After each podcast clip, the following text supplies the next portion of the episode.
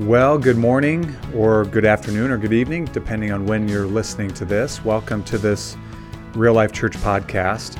It's a podcast in which we're going through the New City Catechism, uh, one question at a time. The New City Catechism is a, is a modern catechism put together, I think, in 2017. I should actually look that up because I, I keep saying three or four years ago. I'm not sure exactly when, but put together recently here, and it's a helpful catechism, 52 questions and answers with scripture, and really covers the foundational truths of Orthodox Christianity. And so we're making our way through these questions. Each each question and answer has a scripture that goes with it, and much more could be said, obviously, about each one. But um, anyways, so we're we're we're making our way through this. We're on question 16, and just um, if I may give another plug for catechism, I, I, guess I'll just put it here. You know, I see this as, as such a valuable tool.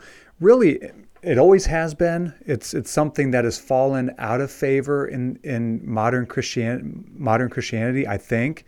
Um, but I think it's such a valuable tool, especially with the onslaught of lies and deception uh, coming from mass media and uh, we live at a time where biblical literacy is at an all time low, meaning people don't know their Bibles. Even professing Christians just don't know their Bibles very well, don't know the basics of the Christian faith.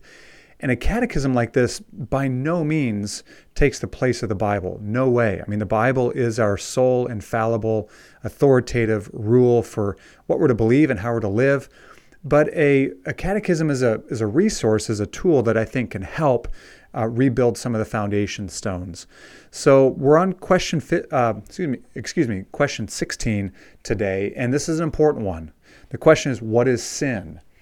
And the answer is sin is rejecting or ignoring God in the world that He created, rebelling against Him by living without reference to Him, not being or doing what He requires in His law resulting in our death and the disintegration of all creation.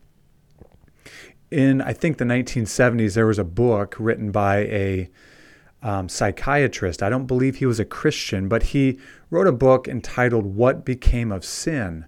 Now, full disclosure, I have not read the book, but uh, my understanding is that he wrote the book partially um, to lament that sin as a moral category has left our society, and that um, if that can, if we continue down that path, it will be disastrous for our society. And I think, of course, that's true. Um, sadly, even among Christians, the category of sin is often obscured or brushed aside altogether often we have a clever way of renaming sin. We, we say things we call drunkenness an addiction rather than what the Bible calls it, which is sin. We, we talk about fornication as a mistake rather than what the Bible calls it, a sin. Uh, we hear, and, and sometimes Christians even use this language, homosexuality, as, a, an, as an alternative life choice or lifestyle choice rather than a grievous sin we talk about a lack of self-control as passion. You know, somebody who just has a passionate personality rather than someone who's out of control and therefore sinning. And of course, this is bad. Losing our bearings on what sin is is bad, but not not just because we need to know what this word means, but also when we lose our bearings about sin, we all we lose our our, our need of uh, our sense of, a, of needing a Savior uh, to be saved from sin and also to be saved from God's judgment on sin. Then there's another issue, and it's this who gets to define what sin is? Do we just look into our hearts and try to de- decide for ourselves whether there is any sin there? Um, well, no, that's not the best way to approach it. Obviously, our hearts are not faithful mirrors to show us ourselves, to not show us ourselves as we really need to know. Um, in fact, our hearts are easily deceived, especially when it comes to spotting our own faults and sins. That's why we have this category for blind spots. We are often blind to our own faults. Thankfully, we're not without a sure and steadfast standard, though. God is the one who gets to decide, d- define what sin is, and He does so in the scriptures. So here's the definition of sin again. Listen again. Sin is rejecting or ignoring God in the world He created rebelling against Him by living without reference to Him, not being or doing what He requires in His law.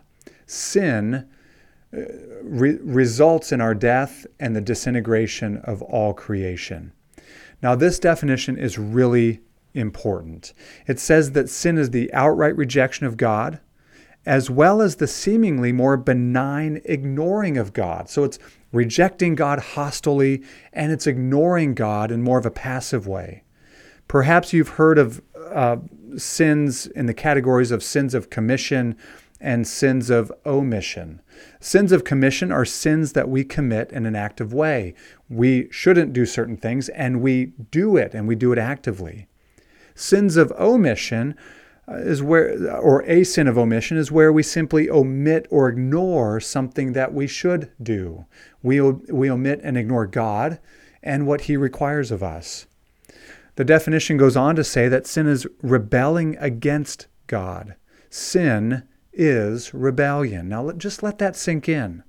Sin is not just making a bad choice, it is a revolt against the authority of God and it's a, re- a revolt against the law of God. R.C. Sproul, in his book, The Holiness of God, said something to the effect of even the smallest sin, or what we would view as the smallest sin against God, is high treason against Him. One thing is certain if we have a small or low view of sin, it will impact our view of God and His gospel and our lives as Christians. It will impact our view of God, who is holy and majestic.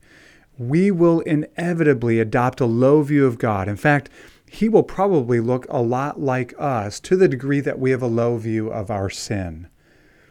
We will also have a weakened view of the gospel, the good news that God saves sinners from the wrath of God through the atoning death of Christ will just become ordinary news that God helps people that are weak and broken along in this life. That's not the kind of news that we need. We need the good news of Jesus Christ that God saves to the uttermost wretched, depraved sinners.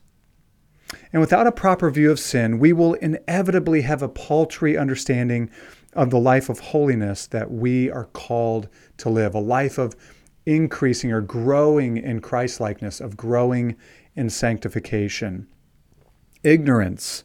Ignorance is never bliss. It is good for us as Christians to know what the Bible teaches about sin, how the Bible defines sin, which leads to the scripture for question 16, which is found in 1 John 3, verse 4 which says this Everyone who makes a practice of sinning also practices lawlessness.